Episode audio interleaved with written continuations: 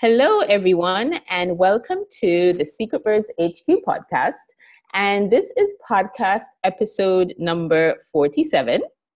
And today we are joined by Regine Theodat. And Regine is the founder of Mayabelle Haiti, which is based in Haiti, rather. And Regine uh, left Haiti with her parents at the age of two to live in Massachusetts. Is that correct, Regine? That is correct. Yes. Hello, hello. and, and she returned to Haiti uh, about 20 years later as a qualified lawyer to, um, like most Haitians at the time, to assist with the damage that was left as a result of the 2010 earthquake. And whilst Regine was there providing advice about rights and so on and so forth, she realized there was an opportunity and she she i guess within that time she picked up on that opportunity and i'll let her tell more of the story but eventually that led to the opening of Mayabelle restaurant and cocktail bar in 2013 so she describes herself as a recovering lawyer uh, and she grew up in Cambridge, Massachusetts, as I said before, from a quintessential first generation Haitian household. So, thank you so much for joining us today, Regine. Thank you so much, Joanne, for having us. I'm really excited to be here to share some of my experience with the, um, the audience.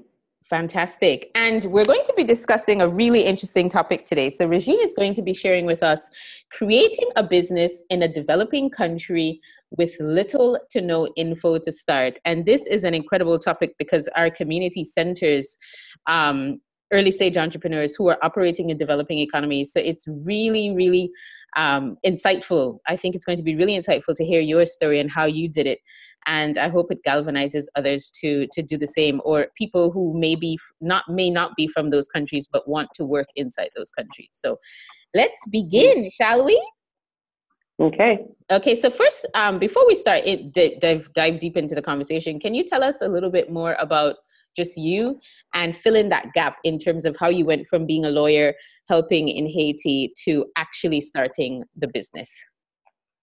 Okay, well, um, a little bit about myself. So, as um, Joanne was explaining, my name is Regine Theodat, and I lived in Haiti until I was about two years old. So, my parents immigrated to Massachusetts in 1986, um, and this was right after the coup d'etat, not the coup d'etat, I'm sorry, after the after the dictator at the time was ousted.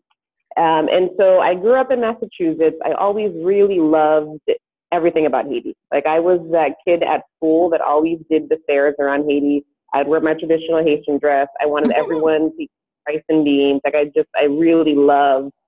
I, I just had like a, I was enamored by Haiti. I didn't go to Haiti very often as a child. I only went two or three times in my entire lifetime.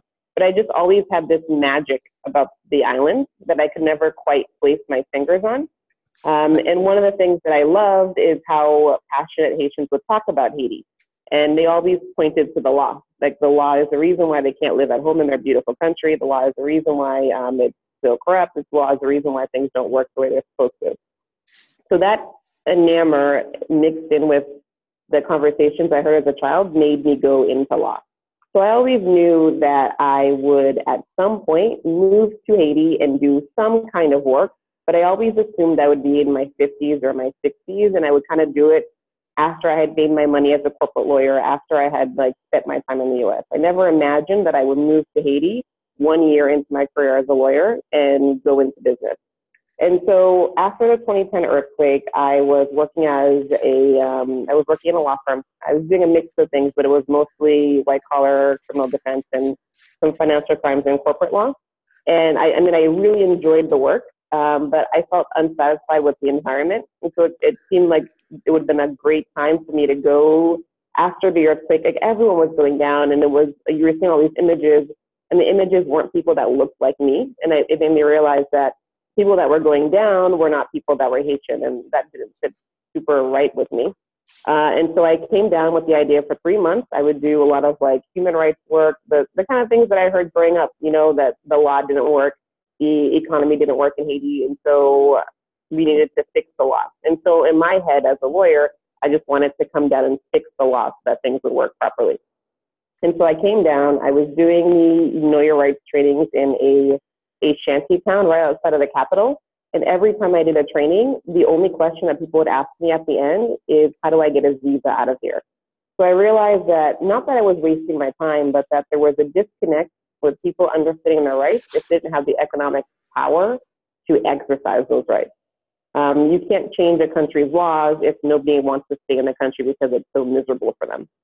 And so that's when I started to go into business. I first started with economic development. I went into aid work, um, aid revolving around economic development, and I still actually work um, work in that field now. And that also led to some different activities that made me invest in a business that was Miabel at the time. Um, it was it was two partners that wanted to open up a restaurant, and I gave so much of my opinion that I just became an investor, and then I became a more active investor, and we kind of just all created this idea together, very haphazardly. It was almost like it was just serendipitous. Like ideas are being thrown around, people were responding, and then we were creating and we were building. And before I knew it, we had a cocktail bar and a restaurant, and before I knew it, we had um, a food and beverage piece of the business that had the processing center before I knew it, we had a farm, and now we have 18 employees, a farm, a processing center, a restaurant, and we have 65 farmers in our network that we supply from. Incredible. And it's pronounced Miabel, right? Yeah, Miabel or Mayabel, either, either, I think Mayabel would be the English pronunciation. So I tend to say Miabel because I, I mostly speak about our business in Haiti, and that right. would be how you say it with the okay. accent. And what does Miabel stand for? What does it mean? Does it have a significance? Uh, it, it doesn't. So what it is, it's one of our partners, one of our partners when we started the restaurant, um, her na- first name starts with M-Y, and our other partner, his last name starts with A-B-E-L. So my other partner, he's the one who created the name, and that name had existed before I got involved. They just brought me to this garage and said, we're going to name it this. And they had no real idea how to start. And having been in the restaurant industry, that's when I started adding my, my advice. And so that's what it is. It's just two names mixed together. Um, it doesn't mean anything. I've discovered over the years that people have said in some languages it means my beautiful girl, but mm-hmm. it, it mm-hmm. doesn't. you didn't start with the idea of it to mean anything. Okay, wonderful. Wow. So that's quite the story. So when you moved initially to Haiti, I, you said you were doing development work. Are, is this with um was this rather with American NGOs or was this with Haitian NGOs? So it's it's a mix. It's um it is a uh, it started off. Well, I to work with them. It's, it's called the Vincentian Family Haiti Initiative. It started it originated in Europe actually. So it's multiple groups um, that are part of the Vincentian family that make uh, that created this program in Haiti. And so some of them are based in the U.S., some of them are based in Europe, some of them based in, in South America. So they were all over the place, and they came together. And we only exist legally in Haiti, so we are in fact a Haitian NGO. But the idea filtered down from very many different perspectives. I see. Okay, and you still currently work within that that space in addition to building the business. Yeah, exactly. Okay, fantastic. So let's talk about Mia Miabel then. So what is Mia Miabel? So Miabel, it started off as a way to celebrate Haitian culture through food and mostly cocktails. And so when I first moved to Haiti, I, I was a bartender. That's how I, I, did a lot of, made a lot of money, my money to pay for school. So I bartended and I also worked in restaurants as a server. And so for me, I always gravitated towards mixed drinks. And when I first moved to Haiti, they just didn't exist the same way that they do now. And I was really confused because as being the nationalist that I am, I'm convinced that we have the best mangoes, we have the best juice, we have the best rum. And so for me, it felt like, why aren't we drinking cocktails instead of just straight rum? And, and so that's how it started. Um, and so it started off as a cocktail bar, and a client who was a friend of ours started asking us to bottle one of our mango pikliz, which is like a spicy mango slaw. And we didn't really pay attention to her because we were kind of struggling. We were not kind of, we were very much struggling with our business. Um, we opened with very, with all of our own funds, we had not a lot of access to information the way you would have in the US. And um, we opened and it just felt like we weren't um, being successful yet. And so this, it sort of felt like a tangent, like a distraction. So we didn't pay attention to her for almost a year, which is probably one of my biggest regrets with our business is that we didn't pay attention to her for a year. When we finally did pay attention to her and bottled this product, we sold 8,000 units in 18 months. And that's what kept our business afloat. And that's when we realized that we should really be focusing on that. And so to answer your question, Mayabel is a food and beverage company that celebrates Haitian gastronomy. Uh, we have our processing center where we process four lines of products, uh, ice seeds, cocktails, sauces, and hot sauce, cooking sauces and hot sauces. We have our farm where we develop and produce our long-term crops. We have a, we also source directly from farmers all over the country. We also still exist as a restaurant and a catering business, but um, it's just a way for all of these pieces of our business to combine to be essentially a celebration of Haitian food and a way to promote what we loved about Haiti that we felt like other people weren't able to witness. So you're covering the entire loop. You said you've got the farm, the food, and yeah. and and everything. That's that's really impressive because most I don't think most restaurants do that. So it's almost like a farm to table concept that you've got going. Would you describe it that way?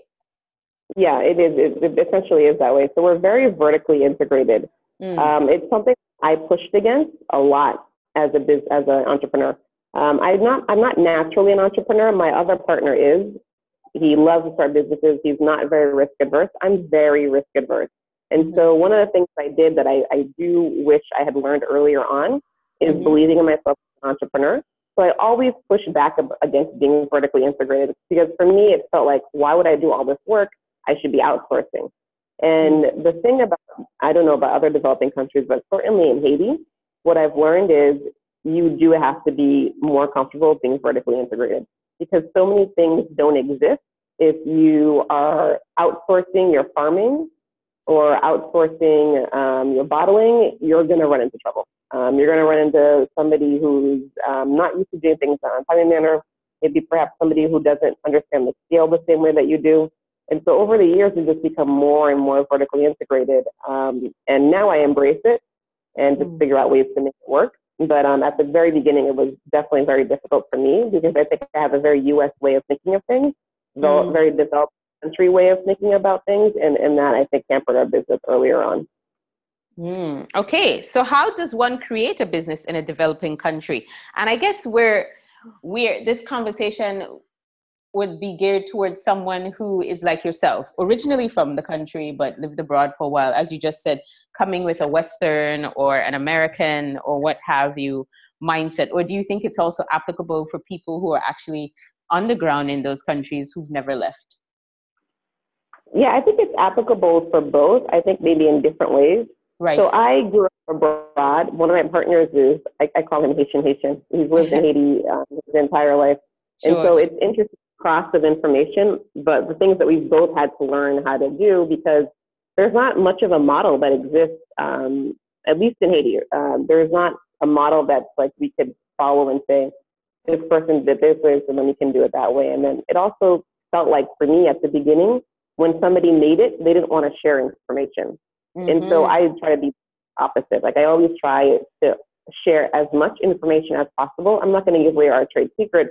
I'm not going to give away our recipes, but I do want to not have people make the same mistakes that I made at the beginning. Um, so, sorry, yeah, sorry. Go ahead. No, go ahead. I was going to say, do you think as an entrepreneur, it's uh, operating in a country like Haiti where there is no model, do you think that's advantageous? Because there's nothing there, so you're literally starting from the ground up. That means you, you can create, you can innovate, you can make mistakes. Whereas if there's a model that's already established, you're kind of expected to follow it. Yeah, I mean, I guess it. I guess it does. Everything has its negatives and its positives. Right. Um, certainly, it, I always would joke that I, I like we call it a virgin country here. Like literally every industry that you can think of has room to grow. Wow, um, that's it, tremendous so, opportunity for entrepreneurs, though. Tremendous opportunities for entrepreneurs, but there's no information. So it means that like I mean, it's sort of it's sort of like the industrial era in the U.S. where it was just like people were just trying things out. And mm-hmm. there is a big entrepreneurial boom right now in Haiti. Um, a lot of entrepreneurs in my generation have come back. Yeah. And it's, it's like a bunch of people trying to figure things out. And we're all in this space where there's not a model. But it, it, you're, you are right. We were able to make mistakes that if I had made these mistakes in the U.S., my business would have failed. Um, we, we made a lot of mistakes. And it's food is very difficult. Um, and so we made a lot of mistakes earlier on, um, being too informal, following the Haiti model of informality too much, uh, many different things that I know if I had done in the States, my business would not exist currently. Mm, so I guess uh, a lot of it is also taking the time to understand the market that you're operating in, because if you've got no model, you're literally starting from scratch. Yeah, exactly. Yeah, wow. Okay. So what would you what are you proposing then? What are the steps you think one needs to take to develop your business on the ground in a developing country? If you had to break it okay. down into some steps. Yeah, and I was thinking about this a lot recently because I was trying to figure out the best way to package what we did. Right, right. Um, so um, something that we did early on that I, I, think was very helpful is that we started creating our own standards. Um, and so for the food and beverage industry in Haiti, especially around bottling and packaging, um, there is a government entity that's in charge of it, but there's no information available about how you're supposed to do about what you're supposed to do. So we spent almost a year trying to get a food scientist in Haiti to develop a plan for us, and it was impossible. So in the end, I just learned it myself. I went online in the US, I took a course, I, I learned about bottling and processing, and the standard that we use in our transformation center is the US standard. And, and, so early on, the thing that I would recommend is that you create your own standards. You create, you look for the best standard that exists, and then you follow that one. Um, I don't not say that the US is the best standard, but it the very least gets us exportable to a larger market. The second thing I, I would say is mm-hmm. to think about your company in terms of the biggest potential that it could possibly be. The mistake I made early on is that I thought of our business as a restaurant that was servicing a very particular audience. And I thought in our business plan, we were going to open three or four other restaurants. But I never put in my head the idea that our business would be international. And so I didn't dream about our business in the largest scale possible, but limited my thinking early on. And so if I had done that earlier, I would have grown our business a lot faster. But that's also because you said you are risk averse. So if you're risk averse, you're probably not thinking that big, are you? Because you're, you're you want to move in baby steps. Yeah, and I did. I, I moved in baby steps for three years, and um, yeah, no, I'm, I'm very risk averse. I'm, I'm still risk averse, but I'm smart about it now. I oh, understand oh, wow. that I have to um, I have to manage our business and my risk averseness in a way that's beneficial to our company. Right, right, right. Okay, so create your own standards. Think globally. Um, think internationally. I mean, we live in a global world. So, how does the saying go? Think global, act local, or something like that. Exactly. Right. Okay. And then what's the what, What's the next thing you would recommend? The third thing I would recommend is do your research um, the way that the country allows you to do your research. And so um, in Haiti, there's not, like in the US, if you're opening up a business, you could go to the Chamber of Commerce, you could go to um, a different, there are, pieces, there are places that you could access that are very easy for you to get information. In Haiti, we have a country where we pass things down generation to generation. It's still a country where a lot of the medicinal properties are, are passed down verbally. Like we're very much an oral country. Like most of our news is disseminated through the radio. And for me, being very Western, it was always hard for me to get information in Haiti because I couldn't capture information the same way. So I had to learn to be able to capture information that way. And so I would recommend informational interviews with everyone um, and gather information the way that it exists in the country. Uh, I'm sure that at some point it would be very beneficial for us as a company to develop some case studies about us so that people that aren't able to go around and get information verbally from different people can actually assess that information, access that information a different way. Right. Uh, because at this point, I, I, I think the country depends on more investors coming in and they're not going to come in and, you know, interview 100 people to start a business like we did. Right. Uh, and so that's the third thing is to just be flexible. So be flexible for how the information in the country is available. That would be our third. And the fourth is start small little pilots. Mm-hmm. Um, and, and so something that I always needed, I always needed everything to be perfect for me to start. Like I needed to have all of the information available. I needed to understand things completely. Whereas my other partner, he's very different. He is not not risk adverse, so he'll jump both feet in and try something. Mm. And for me, I needed all of the information. And, and sometimes, and very often, he's been right. Is that, that um, if we if you just do a little test before you know it, you figure things out. So when we were opening up our factory space, I wanted all of the cash available for us to start this space and everything to be perfect. Like I wanted every single requirement to be met. I wanted our space to be completely finalized. And one day he just made like a like a like a corner of the space and made it functional for bottling, and uh, it worked. And we did our first production run that day, mm-hmm. and we just grew from there. As cash came in, we grew our space, and now our space is fully outfitted.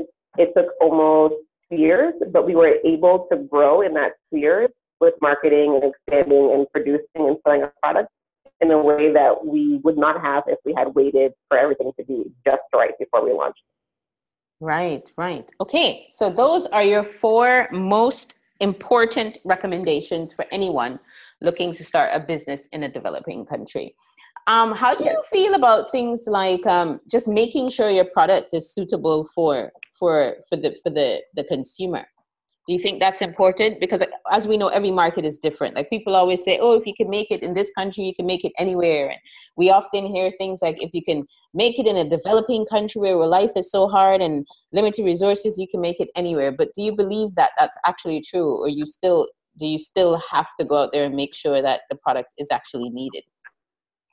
Yeah, you do have to make sure that the product is actually needed. When we started our um, second phase after we had first sold that first 8,000 units mm-hmm. and we knew that product was going to perform well in Haiti.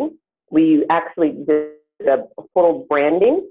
I don't want to say rebranding because that would imply the first round of products had a brand, mm-hmm. but it literally was um, what I found on Publisher. So we did focus groups. We did focus groups in Haiti and in the U.S. We made sure that our product was suitable. So that mm-hmm. I, I do think you need to make sure that you have like the naming, you have to, like those things, we respected all of those basic um, uh, business concepts that I learned in the US. Um, how to do your market research, do focus groups, um, do your branding properly, um, get professional help with um, marketing and graphic design if you aren't already a professional in those domains. Mm-hmm. That I agree with. But I say, the other thing I do agree with about the statement you made earlier about if you can make it in Haiti, you can make, or in developing countries, you can make it anywhere. I always tell people this, like I make this joke that I have a Haiti MBA because it's just such a terrain. It's like it's, it's very hard to operate here. I think in the there's like a, a list of doing this ease of doing business. And I think there's only one country that's harder than us, and I, I, I can't remember what country it is. And I can't even imagine a country harder to do business than Haiti. I, I think the adaptability and the flexibility and the problem solving and the critical thinking that I've developed over the last five years of running this business, I, I do think I could run a business just about anywhere. Because yeah, you, know. you have to be mm, yeah. so creative to, oh, to, yeah. to solve these issues and to create a company culture, to manage the, the, the government here, to manage paying taxes, to manage electricity, the logistics. Like, I, I think I left micromanaging behind because everything is something that like, we're, we're so vertically integrated that we produce our own electricity. Like wow. it's just it's it's it's it's a tough country to do business in. And if you meet somebody from Haiti or from a developing country as tough as Haiti that has made it past the three year mark, I think that person more likely, more likely than not, has a pretty good ability to manage a startup just about anywhere. Yeah, because you know when you're coming from a developed nation, a first world country, Canada, anywhere in North America, the United States, or Western Europe, Australia, or whatnot. There's so many systems in place, and everything is streams is streamlined and it's smooth and it's easy. Developing countries have so many issues you've got to deal with underground. Like you said, it, just not basic things like not having electricity, not having Wi-Fi, not having systems. You know, having to pay someone to do something for you, i.e., bribes. I mean, it's it's the norm. Or you know, you can't go into the government office because the queue is out the door and you you don't know anyone on the inside. And there's all these issues that you have to deal with. And if you're not used to that, if you don't know how to cope, you'll give up. And I think if, like you said, if you can manage in a country like Haiti or any other developing country, it going starting to trying to develop a business in say the U.S. or in in in in Canada, it's it's a piece of cake, isn't it? After that point. yeah. it will be a piece of cake. Yeah. Yeah, definitely. Yeah, so export process right now for the U.S. and it's amazing how much information is just available online. Yeah. it's, it's, it's yeah, it's it's amazing. And um, I think, and I agree with you. You've got your MBA, and you because you've had to learn on the ground. And I do believe there's some truth in if you can build a business in an emerging market or developing country, everything else is a piece of cake because there's just there's just too much that you have to to cope with outside of the usual norms of building a business. And I think it really makes you it makes you uh, tenacious. It makes you hardworking and much more driven than the average entrepreneur. Yeah, so what about things like political issues? Because one of the reasons we're called developing is because we're mired with political issues. So how how does one navigate the, the political climate in a in a country where they're trying to start a business? Is it just okay stay out of politics but can you really stay out of politics in a developing country where politics kind of creeps into everything? How how do you deal with that? Yeah. Yeah, politics does kind of creep into everything. So where the restaurant is, there was a period of time where they were appointing different mayors. And I think in a year we had six different mayors. And so the first two, I would go and I'd introduce myself and say, oh, this is where we are, this is our business, blah, blah. By the time the third and the fourth one came around, I just, I just removed myself. Um, and it's, and I, I think I'm mixed on this. Um, I, we do, we try to stay out of politics as much as possible. Mm. Um, we service everyone. And so when the regime changes, we make sure that we are friendly with every single type of political party there is. Yeah. Um, I'm very neutral in that sense. But I do, one thing I don't agree with that I, I think a lot of businesses are doing in Haiti is that we are so sick of politics and the change and like the, the landscape and the constant, uh, it's exhausting as a business owner to try to figure out what is going on, who's in charge, and, and these different things that people just don't want to have anything to do with it. And I think that's a mistake and that's something that I, I'm hoping that I can advocate for more with, with my other fellow entrepreneurs is that we need to get involved as business owners as to what's going on politically. Um, we need to do exactly what they do in every other country. We need to lobby for the things that will make it easier for us. Because while we're all sitting here grinding at our businesses, there are some very easy fixes that the government could put in place, especially if they're going to market us as open for business, which we are. Absolutely. Haiti is absolutely open for business. There are a breadth of opportunities that exist, but they don't make a whole lot of sense if there aren't some very basic um, things put in place by the government. And so, something that I, um, myself and other entrepreneurs have started talking about is how do we lobby around ideas that we can present to the government that are easy fixes that would make it easier for us to do business in Haiti and easier for other people to come in to do businesses in Haiti. And so while I keep my business affairs very apolitical um, I would never support a particular candidate as a business uh, person. I, I, that's something that's my style. But something I would definitely get behind with all of my energy are very specific policies. And that I do want to start in the next two or three years as our business becomes more stable. I have more time. I do want to start throwing myself behind um, some policy that I think would make overall sense for, for the country. And I, I think I'd probably do that for some chamber of commerces. There are more chambers of commerces that are becoming more organized around advocacy for specific policies related to business. Right. So don't become apathetic. Try to engage. It, al- it almost sounds like you're saying there's a thin line. Okay. Don't become completely apathetic. You've got to engage, but you've got to know how to engage. You've got to be sophisticated enough to know okay, I can get along with everybody and I can be neutral, like Switzerland, they're always neutral, but um, but not get involved too much, you know. Yeah, exactly. That requires that. Yeah, that requires a lot of sophistication, to be honest, because um, politics. What you know, you talk to one person and then it gets around that you're friendly with one person, and then they go tell another person who's in this party, and it can become a very messy situation very quickly. So um, it sounds yeah. like you're doing a really good job at balancing it all yeah. Yeah. Yeah, and our parties in Haiti are very fluid. Like people change parties pretty often. Oh and wow! So I think okay. we have like 200 something parties here. Oh goodness! Yeah, yeah, we have. We're, we never a tiny do anything. little island in the Caribbean. How does that happen? wow. We never do anything halfway. We're always extra. So yeah, we have quite a few, quite a few political one one last thing I wanted to bring up was how important is it to you? Um, I mean, I know you're already doing it um, to invest and work locally. For example, local partners, local in within your supply chain, your distribution, employing local people, because there are a lot of people who come from abroad and they say, you know what, I can't deal with this. I'm not even going to bother. I'm going to outsource everything from abroad. I'm going to import, yada yada yada, which means that their costs are much higher business disruptions maybe you know they're, they're more your business is more volatile to external disruptions etc but i know you're haitian so obviously you want to work with haitian people. You want to to have haitian people employed in your company which you're already doing.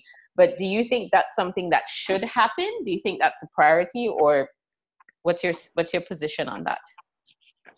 Um, so for us it's incredibly important to buy local support local. Our supply chain is local we only have Haitians employed with us. Um, not to say that we would never hire someone that's not Haitian, but we haven't um, had that opportunity. Uh, Haiti is a country where a lot of things are outsourced. Um, I think it's one of the reasons why our economy is so poor right now is because people started realizing it was cheaper to import goods than it was to produce goods. And yeah. I think that our GDP, and that's, that's one of the reasons why our gourde has depreciated so much. Yeah, yeah. Uh, for for us, it's always been like I I would rather close our business than begin to export things. Like as I said before, I'm not naturally an entrepreneur, mm-hmm. um, I'm, and I'm pretty risk adverse. And the reason why I got into this business is because I wanted it to be a celebration of Haiti. And if it turns into something that's not that, uh, I, I would not continue to to do that. I would I would find I would go back to being a lawyer. I'd go back to doing something else. Um, but and I, I can't say that other people should do it because it is incredibly difficult and it makes yes. our costs incredibly high. Yes. Um, because yes. if one can imagine, it's actually cheaper to import things from abroad than it is to buy them from local sources in Haiti because our production levels have tanked so much. Wow. And because we're also inefficient. I mean, there are no different things, but um, it's always more, it's always less expensive to purchase from um, to import. And, yeah. and so as a company, our value is that we buy things that are local and we, and it's hard to work with people locally because a lot of them have never been employed. Yeah. And there is a lot of countries, a lot of countries that um, provide managers to Haitians, but I'm not, I'm not sure that we would never. And so I, I can't tell another business, another business owner to do to use our model because it's very difficult. And it's um, when I look at our numbers, I do wonder. I do notice, and I understand that if I were to do it differently, we would make a lot more money and we probably grow a lot faster. But our core value is against that. Yeah, and, and that's so what I was going to say. It depends on the business's values. I mean, you're looking at the long term. You want to create something sustainable as well. So and yeah. and it's in line with your business values. And like you said, you can't tell another business what to do. Every business has got to evaluate what matters to them.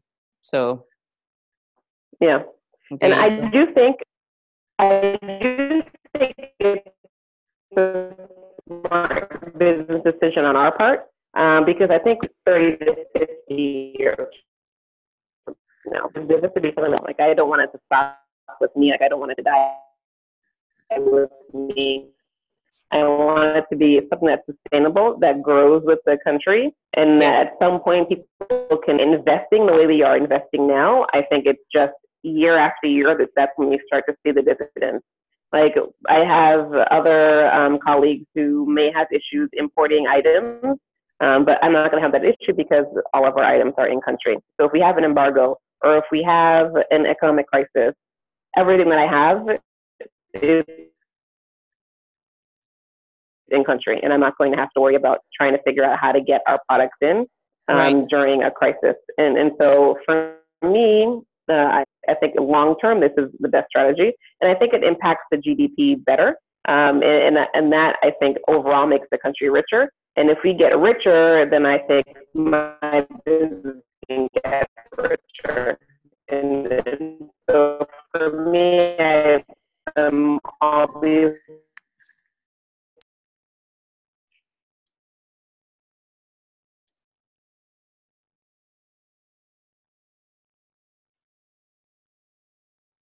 yes, yes, yes, yes. Yeah. Oh, sorry. That's all right. but um, it's been really, really good speaking with you, Regine. I know you have to go soon because you've got another really important meeting. But I just wanted to say um, thank you so much. I know Wi Fi can be an issue sometimes and you're very busy. So I really, really appreciate you um, giving me some of your time today. And I really want to commend you for all the work that you're doing in Haiti. I mean, you've made a choice to go back to Haiti. Um, you didn't have to do that. Obviously, you're very passionate about your country and you are appreciated in all the great work that you're doing. And I'm very excited to see where Myabel goes in the future. I'm sure it's going to be hugely successful. Yeah, well, thank you so much, Joanne, for organizing this and giving us the opportunity to share our platform with a, a large audience. Um, I think the more information that's out there, the better.